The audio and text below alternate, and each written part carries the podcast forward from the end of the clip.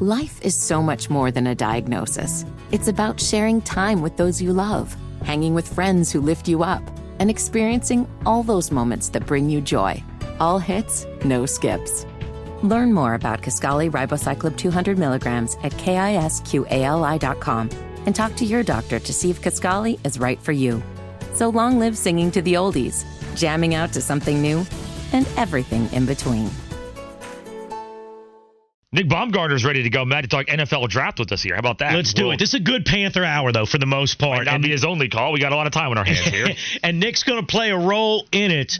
Um, Nick Baumgardner, senior writer at the Athletic, he's got a uh, he's got a mock draft out there right now, and uh, I'm sure we're going to get all into the wide receivers bone. That could be in that 33 range for our Carolina Panthers. Nick Baumgardner joins us on the Bodyworks Plus guest hotline. Nick, hello, happy New Year. What's going on? How you doing?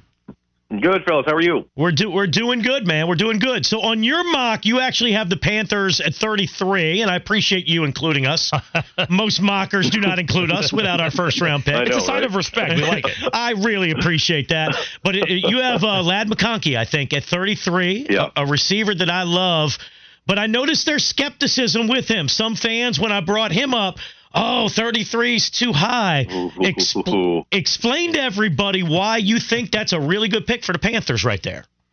Yeah, you know what you're talking about, and those people need to watch Ladd's tape. I think because it's. Uh, I think you get lost a little bit. Some the casual fans will get lost just looking at Ladd McConkey because he is not a. Uh, you know, he's not a first guy off the bus. You know, player. He's, he was a three star recruit. He was not one of Georgia's like stud recruits. However, you know, this guy is. You know, first of all, he has uh, agility and burst and speed that'll show up at the combine. That'll surprise a lot of people with his testing numbers. Uh, that all shows up on his tape. Um, he's a he's a surprising athlete. I think he surprised even Georgia. He was able to get on the field right away there. But more than anything, uh, this is a guy who is. I think he's about as good a route runner as you as you'll find, and he's up there with the top guys uh, in the draft, in my opinion, as the full body route runner uh, that can get open in the slot, that can get open out wide. Uh, he was terrific at the Senior Bowl. You can't do anything with him one on one out there in space like that. Uh, and to me, he is he is probably the most quarterback friendly uh, receiver in the draft. And when we say that, that's like you know coming back to the ball. Uh, he doesn't drop passes. He reminds me of um, a guy in Detroit right now, Amon-Ra St. Brown. That's what Ladd McConkey reminds me a lot of. And I think for a team like Carolina and a quarterback like Bryce Young, that is like super important. A guy like that you can always rely on, and I think Bryce really needs that right now. Nick, who are some other wide receivers uh, in that 33 range that could be Panther targets that fit what they're looking for? Although you could say, based off of last year's wideouts, anyone that can catch the football uh, is possibly Right. an option. But who are some names still to look out for? I mean, it's going to be tricky and interesting to see because there could be a run like Ladd. I mean, it wouldn't shock me if he slips up in the first round. You know, I got a, I had Adonai Mitchell, the Texas receiver, who's big and long and explosive.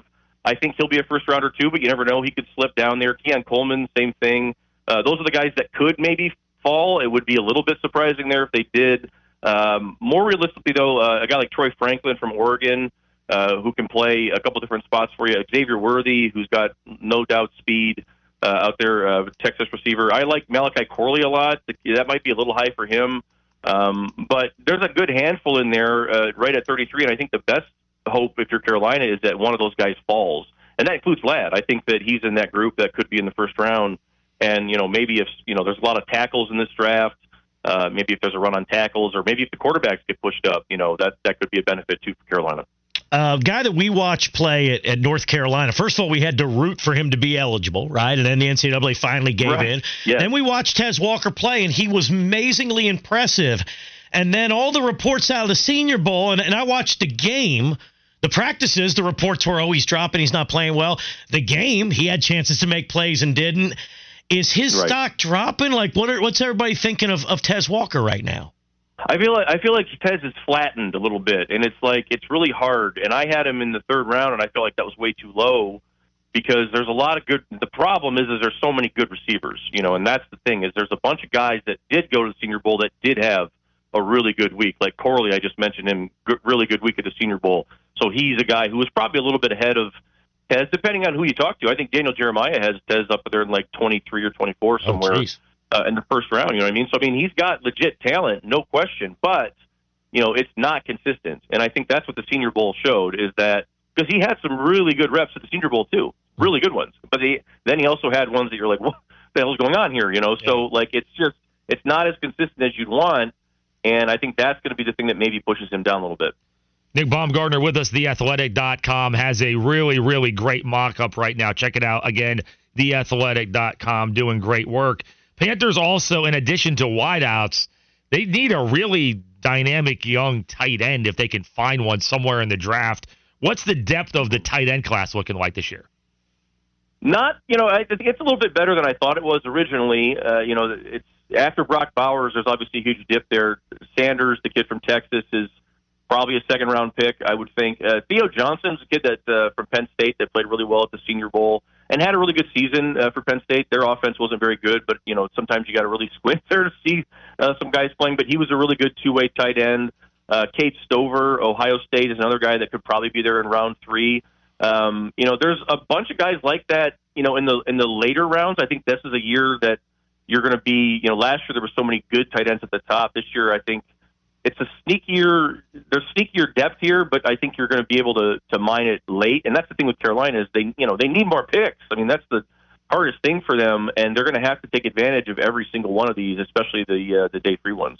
Obviously, offensive line, Nick, is a, is another big position of need. Really, yeah. anything that can help Bryce Young is a position of need. Right. The man needs some dang help.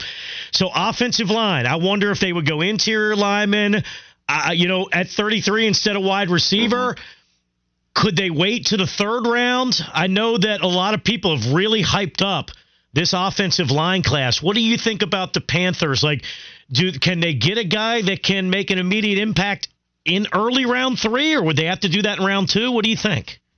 I think they can absolutely do it in round three, and that's definitely something I thought about. I ended up giving them a corner, but I thought about offensive line for them uh, in the same spot. You got you know you can do a couple different things. Blake Fisher is a tackle from Notre Dame that I think might be you know right in there. Uh, Dominick Puni is a is a guard tackle from Kansas who's really really talented.